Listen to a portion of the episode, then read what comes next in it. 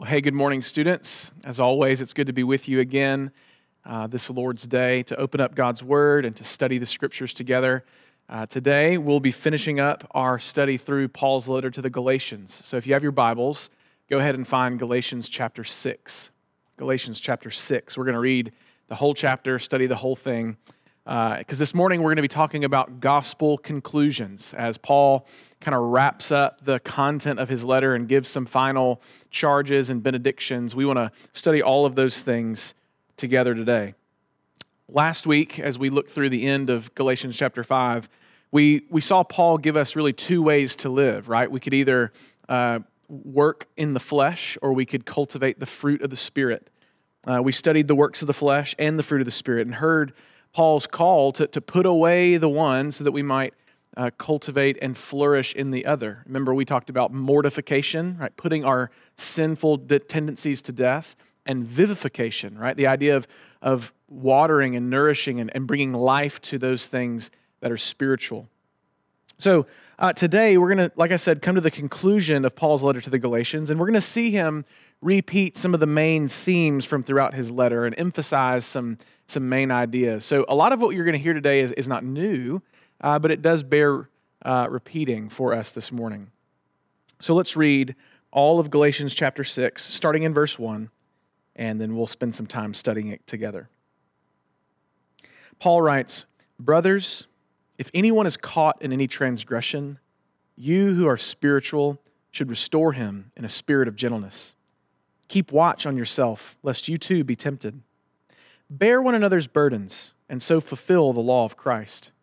For if anyone thinks he is something when he is nothing, deceives himself.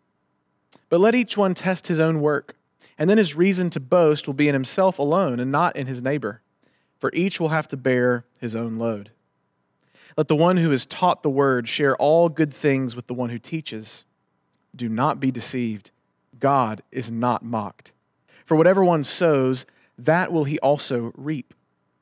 For the one who sows to his own flesh will from the flesh reap corruption, but the one who sows to the Spirit will from the Spirit reap eternal life. And let us not grow weary of doing good, for in due season we will reap if we do not give up.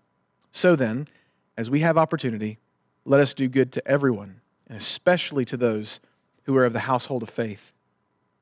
See with what large letters I am writing to you with my own hand. It is those who want to make the good showing in the flesh who would force you to be circumcised, and only in order that they may not be persecuted for the cross of Christ. For even those who are circumcised do not themselves keep the law, but they desire to have you circumcised, that they may boast in your flesh. But far be it from me to boast except in the cross of our Lord Jesus Christ, by which the world has been crucified to me, and I to the world. For neither circumcision counts for anything, nor uncircumcision, but a new creation. And as for all who walk by this rule, peace and mercy be upon them and upon the Israel of God. From now on, let no one cause me trouble, for I bear on my body the marks of Jesus. The grace of our Lord Jesus Christ be with your spirit, brothers. Amen. Let's pray before we go any further. God in heaven, we're so thankful that we get to once again gather together um, and open up your word to hear you speak. And Lord, I'm thankful for this summer that we've gotten to spend time in Paul's letter to the Galatians, that we've seen over and over again that our salvation really does rest on Christ alone and faith in Him alone. And it's your grace alone that gives us eternal life. And so now, Lord, we, we, we ask that you would help us to understand this text, that you would lead us into uh, spirit filled, Christ like living as we think about our own standing before you as an adopted son or daughter of God, being sanctified by the power of your Spirit. Lord, we want to give you glory with our whole lives, especially at this time. So we pray, God, that you would focus our minds and hearts even now to receive your truth and be transformed by it. We ask all this in Christ's name. Amen. All right, if you're taking notes this morning, I want to go ahead and give you kind of the, the main idea or like a sermon in a sentence, kind of where we're headed this morning. And that, that's this the gospel should change our whole lives for the rest of our lives. Right? I'll say that again. the gospel should change our whole lives for the rest of our lives. So, so what I mean by that is that the gospel and, and Christianity, our faith in Jesus, doesn't just affect part of who we are. It isn't just maybe one aspect of who we are among many other things, right? So you could say, I'm, I play the trumpet and I'm so and so's brother and I am also a Christian, right? We, we don't want to compartmentalize or silo off our faith. No, we want the gospel to affect our entire lives. Everything about us is affected by the good news of the gospel. Following Christ doesn't just grant us eternal life with God in heaven one day, it actually changes how we live right now. It changes the way we view the world right now. And so today we're going to hear three very short, very simple gospel conclusions that Paul gives to you and me as he writes to the churches in Galatia. As we finish up this letter today, remember this. Remember that Paul is calling for us to work and to act not so that we can earn God's favor. Remember, that's the whole story of Galatians, right? No, he's calling us for uh, he's calling for us to act and to work because our faith in Christ and His finished work now has brought us into right standing with God. Our works don't do that. Faith in Christ's work does that. But now that we have salvation, now that we've been united to Christ, now that we have been adopted into God's family, now that we have the indwelling Spirit of Christ that lives within us, we can now walk in a manner worthy of the Lord. So now we're freed up in Christ to work and to act because we already have his favor. We already have his name. We already are citizens of his kingdom. So, if you're taking notes, we're going to see first in the first five verses of Galatians chapter 6 uh, that Paul is calling on you and me to love one another. We want to love one another. Now, love, as we talked about last week, is a foundational mark of the Christian life, right? It's the first aspect of the fruit of the Spirit that's mentioned there in Galatians chapter 5. And in this text, Paul's going to give us some ways that you and I can love one another well. So we've already read the text, but let's look at it again in verse 1. He says, Brothers, if anyone is caught in any transgression or any sin, you who are spiritual should restore him in a spirit of gentleness. So the first thing we see here is that you and I, to love one another well, looks like restoring our brothers and sisters, restoring believers when they sin. So the news flash for us is that all of us sin, all of us commit disobedient acts against God. All of us fall short of God's glory. And when you read that word caught, so in the ESV it says, if anyone is caught in any transgression, don't think of uh, maybe being caught red handed. Uh, so don't think of somebody being caught in the act, right? This very blatant, explicit, there's no way you can defend yourself. There's no excuse that you can give. You were caught red handed. That's not what that word caught means. No, uh, that word means uh, caught as in you are stuck. You have been trapped. You are caught in something. The, uh, one of the scholars that I read, the, the language there is almost like uh, having your foot caught and you're underwater and you're drowning. That's the idea here when Paul says that if any of you is caught in sin, it's, it's, being, it's being caught by something that's ensnaring you, it's trapping you. Now, Paul says that it's the responsibility of the brothers. So, Christians, brothers and sisters in Christ, are responsible to hold their brothers and sisters up when they sin. They ought to go to their brothers struggling with sin and help them not punitively, not harshly, not with an air of superiority, but with gentleness. Look at the text again. He says, You who are spiritual should restore him, the one who's caught in transgression, in a spirit of gentleness. So there are many ways that you and I can respond to sin in the lives of others. If you just think for a second, you can think of people that you know, or maybe your own self, and the sins that you have committed, or the sins that you know about. There's a, a lot of ways that we can handle sin in our midst. And many of them are unbiblical ways. And I'm hoping that as we think through loving one another and restoring one another, we would long for biblical ways to respond to sin. I mean, the first way we can act is we can act with ignorance, right? We can just act like it's not there, that this person is, is kind of in this unrepentant sin that kind of everybody knows about, but we're not really going to talk about it. So we can just we can act we can act ignorant. We can act like it isn't there. Or maybe we gossip, right? Maybe because everybody knows it's there, we're going to talk about it behind that person's back, but we're not really going to confront them about their sin because, well, that's risky and, and hard and, and messy. And well, we don't feel responsible to do that, but we'll definitely talk about it behind their back. So we can handle sin with ignorance or with gossip, maybe even condemnation. Right? Maybe after that gossip session happens, you do feel compelled to, to confront that person, but instead of re- restoration, you come to them with condemnation. You, you judge them and, and heap guilt on them because of their sin. But Paul doesn't say to respond in any of those ways. Students, you and I are going to be caught up in sin in this life. We struggle with different sins all the time. We talked about this last week with the works of the flesh.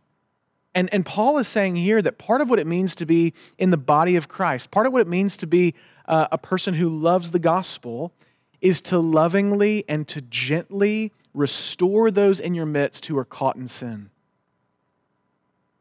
So we don't want to respond with ignorance. We don't want to respond with gossip. We don't want to respond with condemnation. We want to respond with a spirit of gentleness that brings restoration to those who are caught in their sin. Now, this is difficult, it's messy, it's risky, right? Because you have to be vulnerable to confront someone on their sin, and they might not respond well, but that is the call that Paul has given us, and the Spirit of God has given us through Paul here in this text. But not only restoration. I mean, restoration is one aspect of how we ought to love one another, but there's another way we do this. We, uh, um, not just with gentleness, um, but we need to remember that that gentleness is, is not just like a, it's not something that you have within yourself. It's a fruit of the Spirit. Remember last week we were learning about all this fruit of the Spirit. One of them is, is gentleness. So we would restore our brothers and sisters in a spirit of gentleness.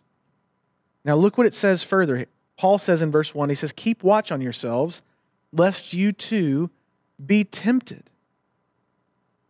Students, all of us, like we said before, all of us are tempted with certain sins. And it may be easy for us to feel like we will never fail, we will never fall, and so we can be the ones to always help another person. We are liable to fall into sin as well. All of us will need to be restored in some way. So we should be willing to restore others. Well, Paul continues in verse 2 with another way we can love one another, not just to restore those caught in sins, but also to bear one another's burdens. He says in verse 2 bear one another's burdens and so fulfill the law of Christ. Now, what does it mean to bear burdens? Well, if, if verse 1 is dealing with uh, brothers and sisters who have committed sin, uh, verse 2 is dealing with brothers and sisters who are suffering the effects of sin. Maybe they've been sinned against, or maybe they're sick, or maybe they're being persecuted. Maybe they have a financial burden that they cannot bear on their own. So, Paul is saying that you and I are to gather together with those whom we love and bear one another's burdens. That we should rally around one another to share the load that they feel. The fact is, not one of us is supposed to live out the Christian life by ourselves. We're called to be a part of the family of God. And here's what's amazing you think about um, bearing one another's burdens as the body of Christ. You thinking about your peers, those who are around you in grade, or maybe a part of the youth ministry, or maybe uh, families with other families. Think, think about it like this the Spirit of God who regenerated us, He gave us new hearts, He gave us the gift of faith, the one that unites us to the body of Christ, also gives us gifts that you and I can then exercise or use for the good of that body. So your spiritual gifts are given to you not for your own sake, but for the good of others. That's what Paul gets at in 1 Corinthians chapter 12. He says that all of these gifts are given for the common good or for the good of the church. So you may love to pray and you realize that there is a person in your midst who's really struggling. Maybe they're suffering from some kind of depression. Uh, maybe they're just frustrated at the things that are going on in their life. You have an opportunity there to use that gift and pray for them right then and there, to ask the Lord to bring healing to their soul. Or, or maybe one day when you get a little bit older, maybe you have a, a job that provides you with a lot of income and you are just financially generous. You've been given the spirit of generosity, and, and you don't need a lot of money for that. You could do that as a student now, but maybe somebody around you has a, a financial need. and you have the opportunity and the means to meet that need. Well, you can use that gift that the Spirit has given you of generosity to meet the needs and bear the burdens of the ones that you love. Maybe you have the gift of encouragement or, or some other gift. I think you see the point. In, in seeing and knowing the needs and burdens of your brothers and sisters, you have an opportunity to love them by using your gifts. But that begs the question do we know our brothers and sisters' burdens? So, do you know of the people in your grade or the people in your small group or the people who are in your uh, table group that usually meets on Sundays? Do you know what they're wrestling with? Do you know the problems that are going on in their life? And maybe the reason why nobody's sharing their problems is because no one else is willing to share their problems. So, the, the, the other question is have you shared your needs? Have you let those around you know how they can pray for you or encourage you or help you, help you meet your needs? Are you willing to let other people bear those burdens with you? Because pride comes one of two ways, right? Pride comes either in not asking for any help or only helping others and, and never receiving that help yourself. Saying, well, I don't, I don't need help. So either not helping others or not receiving help is both, is both the, the product of pride. And we want to root that out from among us. Well, verse 3 confirms what we already know. Uh, and that's what we were just talking about. Look at verse 3. He says, If anyone thinks he's something when he's nothing, he deceives himself. Students, we all need help.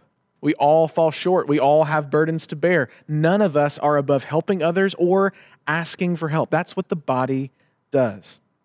Now, verses 1 through 3 are talking about the, the corporate aspect of the Christian life, how we love one another. Then verses 4 and 5 kind of remind us that, that standing before God is not a corporate event. Okay, so, so you're a part of a, of a wonderful church, a church that doesn't get everything right, but, but loves Christ, loves the gospel, loves the Great Commission, and you think, man, I'm a part of a really healthy church that loves the gospel. We're making uh, disciples, we're sending out missionaries, we're baptizing new believers. This is amazing. And then one day you'll stand before God and you will give an account not for Lakeview, you won't give an account for this body of believers you'll give an account for you. You'll stand before the Lord and bear your own works. So it's not as though you can say, well, all of these things were done to me, or all of these things happened for me, or I was encouraged in these ways.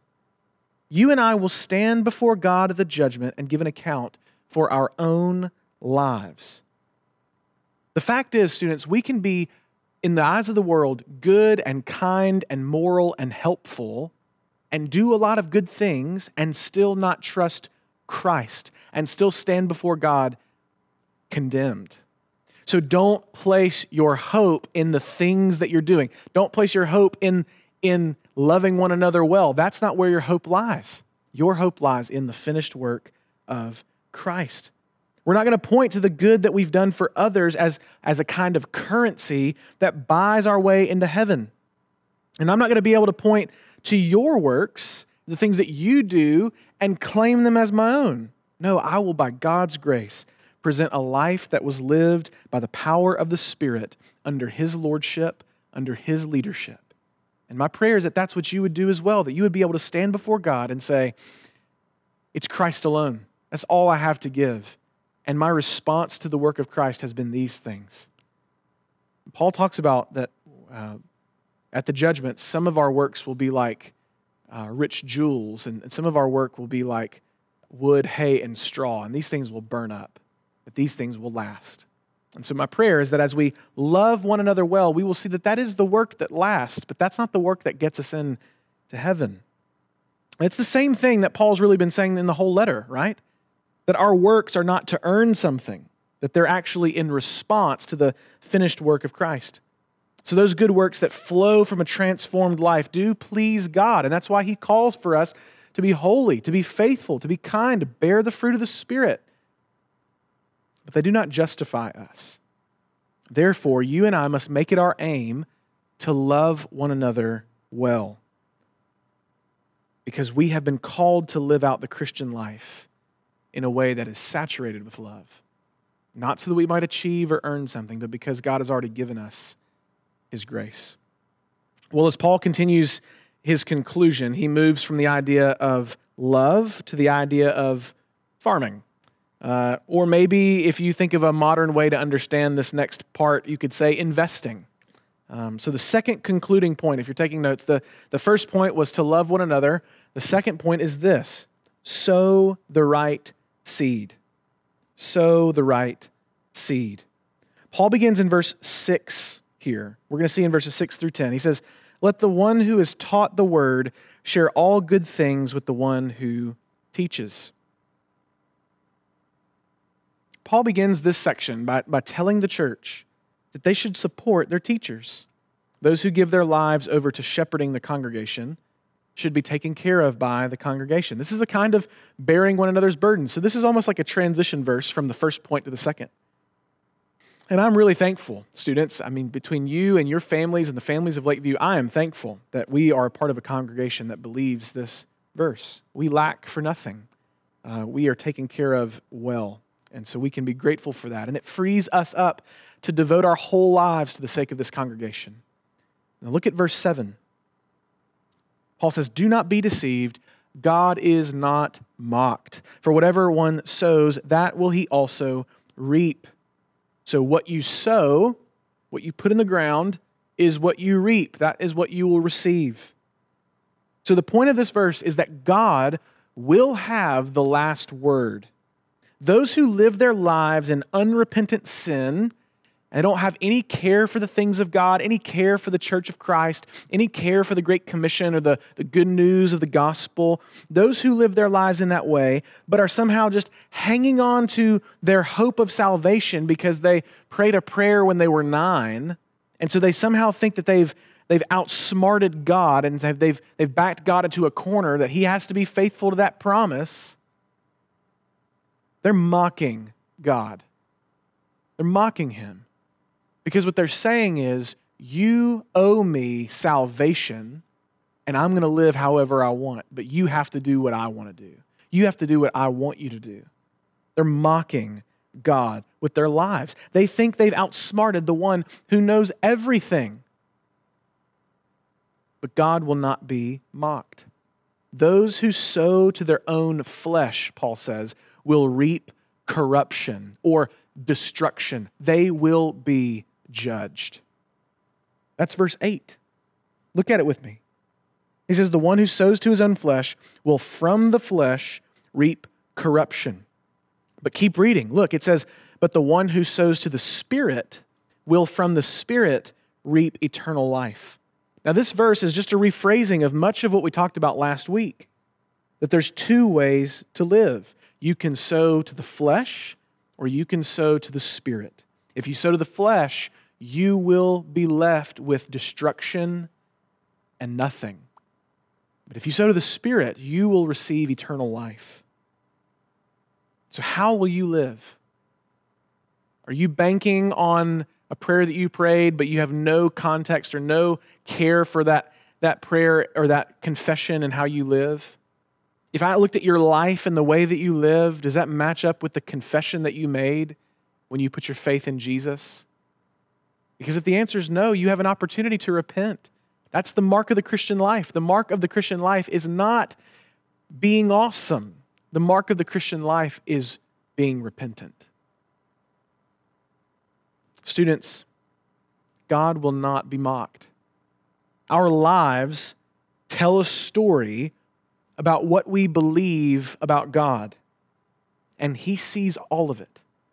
He sees your whole life. He knows everything about you. And we will give an account to him for all of it.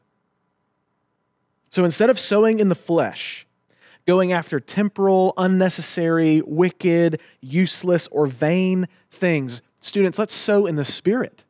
Let's take the gift of grace that God has given us and put our effort and our passion and our gifts and our work in things that will spring up into eternal life.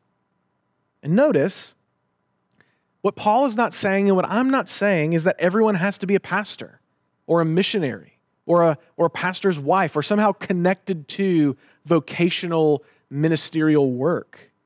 No, what I mean is take the gifts and the talents and the passions that God has given you for, for sports or for games or for family or for a hobby, whatever it is that you love to do.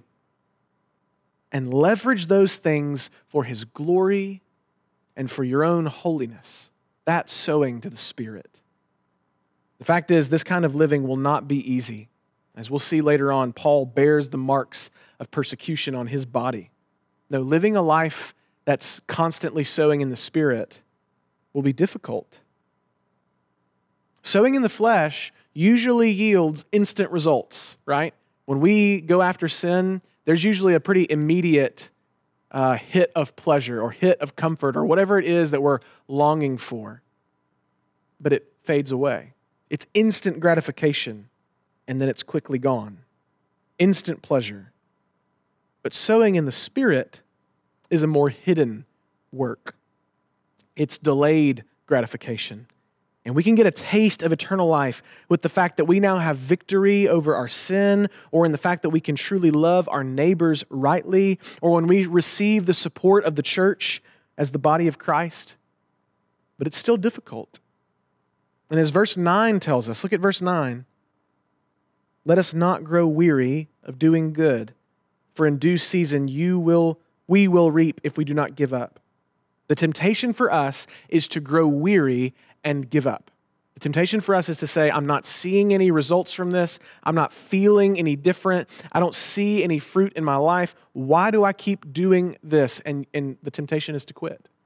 The temptation is to grow weary of doing good and to give up. And Paul is saying, don't quit. Don't stop. Keep going. We will reap in due season. It is coming, it is as sure as done. Continue to cultivate the fruit of the Spirit. Sometimes our faithfulness to Christ will bear fruit long after we're gone, and we may not see the fruit of our labors in this life. We won't know the ways that God uses us for his kingdom until we are with him in glory. But he is using us, he's using you, he's using me. So don't give up.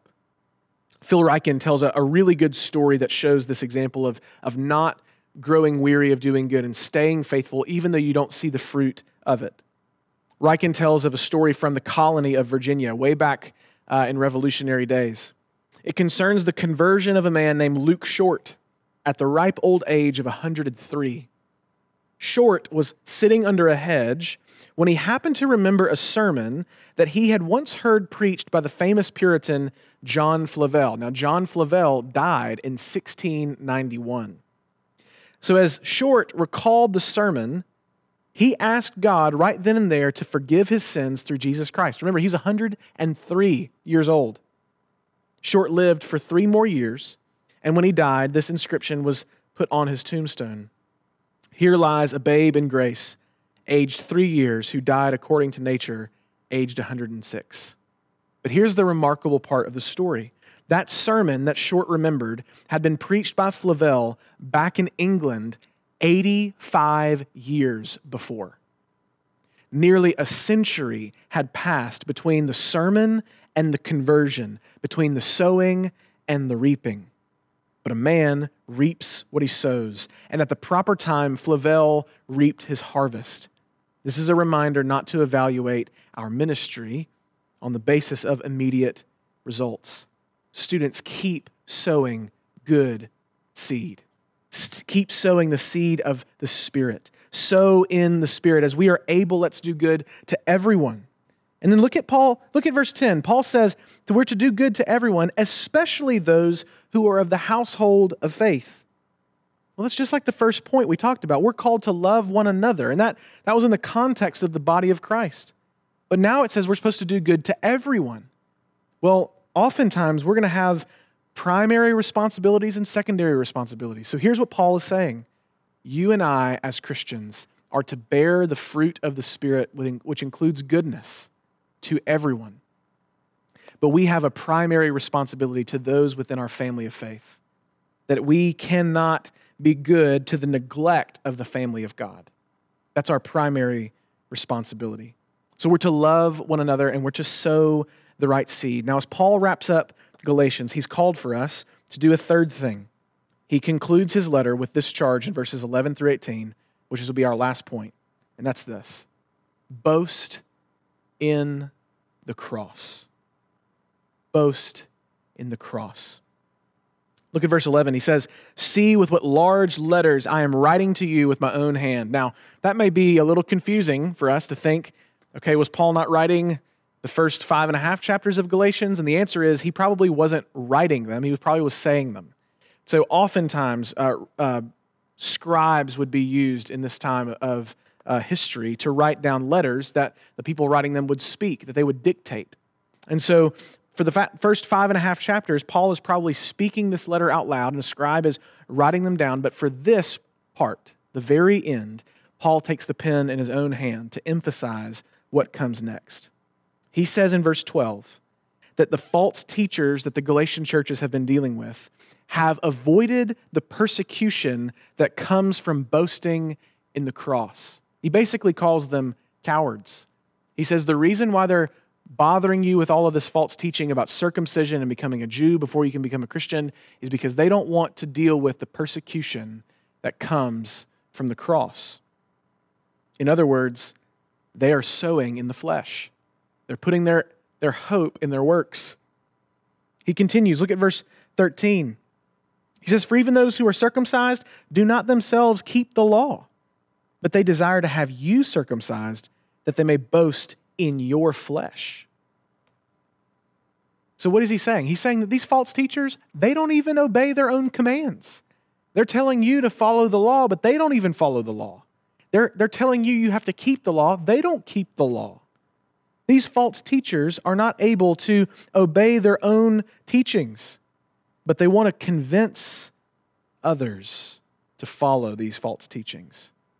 They want the churches in Galatia to submit to circumcision so that they can boast in their teachings. The point is this just because someone has a following, right? Because these false teachers were being heard and listened to, and the Galatian churches were, were following after them up to the point of this letter being written. Just because someone has a following doesn't mean they're going in the right direction.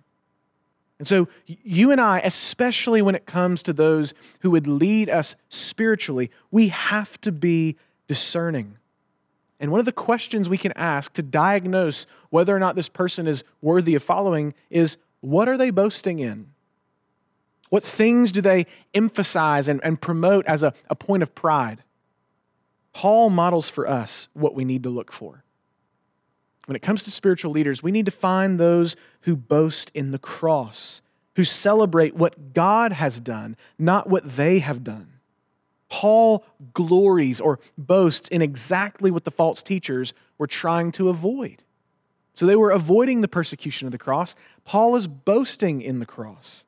And look at what this leads to in verse 14. He says, Far be it from me to boast in, except in the cross of our Lord Jesus Christ by which the world has been crucified to me, and I to the world. As Paul puts his hope in the cross of Christ, the world and the things of this world no longer have power over Paul. He's not, as we read a couple of chapters ago, he's not enslaved to the elementary principles of this world anymore. Not only that, so not only was the world crucified to him, he's crucified to the world. He's no longer as tempted to run after the false promises the world brings to him. Why? Because by boasting in the cross, he's confessing that he's a citizen of a new creation. He's not a part of the old world anymore, he's a part of something new. As Timothy George tells us, the new creation involves the whole process of conversion the regenerating work of the Holy Spirit leading to repentance and faith, the daily process of mortification and vivification, continual growth in holiness leading to an eventual conformity to the image of Christ. The new creation implies a new nature with a new system of desires and affections and habits, all wrought through the supernatural ministry of the Holy Spirit in the life of the believer. That's what it means to be a part of a new creation. You have new desires, new new affections. Remember what we said the main point that the gospel should change and transform our whole lives for the rest of our life. So what is your boast in? What do you glory in? What do you take pride in? What is your obsession? Is it Christ and his cross? Is it something else? Students, what if you made this commitment to the Lord and this challenge to yourself that this year your aim would be to make Christ and his gospel your greatest treasure? What if you made that your goal as this, as this new school year starts, this, this new opportunity, this new season of life? What if you said, My goal is to make Christ and his gospel, God and the good news of what he's done, that is going to be the most important thing to me. That's going to be my treasure. Do you think your life would change? I think it would. Do you think your life would be harder? I know it would. Do you think your life would be better? Absolutely. Absolutely. Because you will reap a reward if you do not give up. And Paul brings us back to the issue of circumcision. And we see it again in verse 15. He says, For neither circumcision counts for anything, nor uncircumcision, but a new creation. Well, this is weird, isn't it? Because this whole letter seems to have been about the idea of circumcision. And now he's saying, circumcision, uncircumcision, it doesn't really matter. so, so, what's he saying here? What, he's saying that as long as it is just a social thing, as, as long as it doesn't relate to your salvation, it doesn't matter whether you're circumcised or uncircumcised. It doesn't matter what, whether who you identify with ethnically. That's not the point. The point is, are you a part of the old creation or the new creation? Now, you and I, as believers, are living as new creatures, right? The old has passed away, the new has come, and we're living in two different ages the old and the new. The new is already here, but it's not here in its fullness, right? Jesus hasn't returned and made all things right. But living in between these times gives new meaning and importance to all that we do. So, so listen to Tom Schreiner. It's a quote worth repeating. He says, The teaching on the new creation shows us that our work in this world is significant. The created world is not a necessary evil. It is the good and beautiful work of God, and therefore our work in this world has significance. Every painting, every building, every meal made, every work of landscaping, they all image the work of our Creator and must not be dismissed as insignificant. The current world order is passing away. Ecclesiastes reminds us that there is a futility in our work in this world. So there is both continuity and discontinuity with the world to come. And hence, we must not think that our labor in this world will ever bring in the new heaven and new earth. Any utopian scheme is destined to fail before the arrival of the new creation. So we must beware the siren song of human perfectibility, which sings the chorus that we can enjoy paradise during the present evil age. As believers, we are to be optimistic but realistic, full of faith and hope without denying the curse that still rests on the present world. In other words, what Schreiner is saying is that your life and your work, they matter. Your work matters. Your hobbies matter. Your passions matter. The things that you create, they all matter. And we should strive to make our world better. There are so many amazing, God honoring things that Christians do all throughout the world that make the world a better place. But we know and we must remember that the ultimate curse of sin in creation will not be lifted by a political ideology or a celebrity philanthropist or a social agenda or a military campaign or entertainment or a philosophical fad. No, our hope is not in any of those things. The only thing that will lift the curse of sin in this world is Christ the King. When He comes, He will lift the curse. So we boast not in those things, our boast is in the cross. We live for Christ, and we hope to receive peace and mercy from God, just as verse 16 tells us. But notice, it's not just agreeing that Christ is our Savior, that, he, He's the King. It's not just agreeing that the cross is the way that we are saved. No, look at verse 16. Paul says, And as for all who walk by this rule, peace and mercy be upon them. all those who walk by this rule. It's not just agreeing that it's true, but it's it's walking it out. Our faith is not merely a faith of the intellect. It's not just agreeing in your mind that something's true. No, it's a lived out faith. That it transforms our hearts.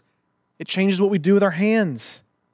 And Paul sweetly reminds those Galatian believers that as they walk, as it's hard, as they grow weary and, and think of giving up, that they really are the people of God.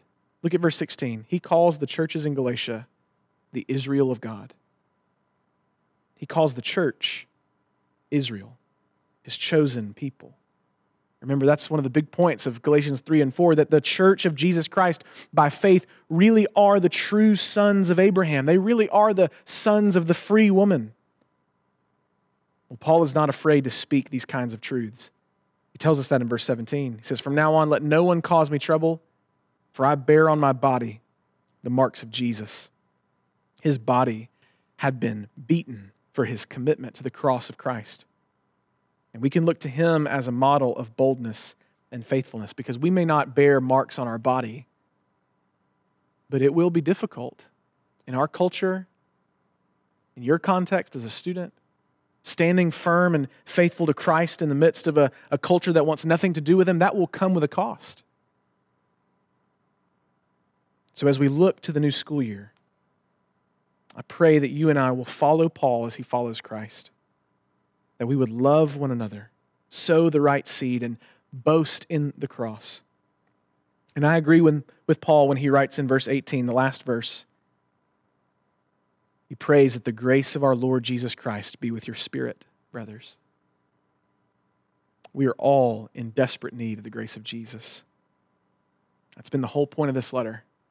That you and I will stand before God one day unable to come up with the means to, to cancel our debt. We're going to be unable to have an excuse for the sins we've committed, but we will be able, by God's grace, to show Christ and His work on our behalf. That we really are justified by faith alone and now called to walk and bear the fruit of the Spirit. Remember, Christ is not just the Lord. Look at verse 18 again. The grace of our Lord, Jesus Christ. He's your Lord, He's with you. Let's pray. God in heaven, we pray now that you would make us aware of your presence, that we would know that you are with us that in the midst of difficult times and confusing circumstances, you are not confused. You are not exhausted. These things do not tire you. You are omnipotent. You have all the power. And you know all things, and you are close by your people. You are near to us and you are good. And so, Lord, I pray that as we finish this study of Paul's letter to the Galatians, that you would remind us that we stand before you in Christ completely justified, that you have clothed us in the righteousness of Christ, that the Spirit of Christ now dwells within us. We are now the temple of the Holy Spirit. That God, you've chosen us from before the foundations of the world, that our names were written in your book so, Father, Son, Spirit, you are with us. You love us. You care for us. Your stance towards us is not anger or frustration or annoyance, even in the midst of our sin. No, your stance towards us is mercy and compassion. And so, God, I pray that you would fill our hearts with boldness and peace as we prepare to go out into a a new school year full of unknowns, but confident in the one who knows everything. So, Father, protect us, Use us for your glory. Keep us faithful to your word.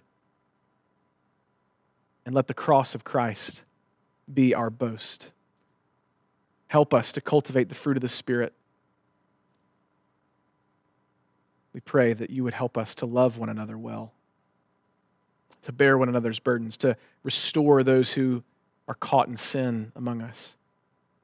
We pray that you would sanctify your people. Thank you for your word. Thank you for your grace. In Jesus' name we pray. Amen.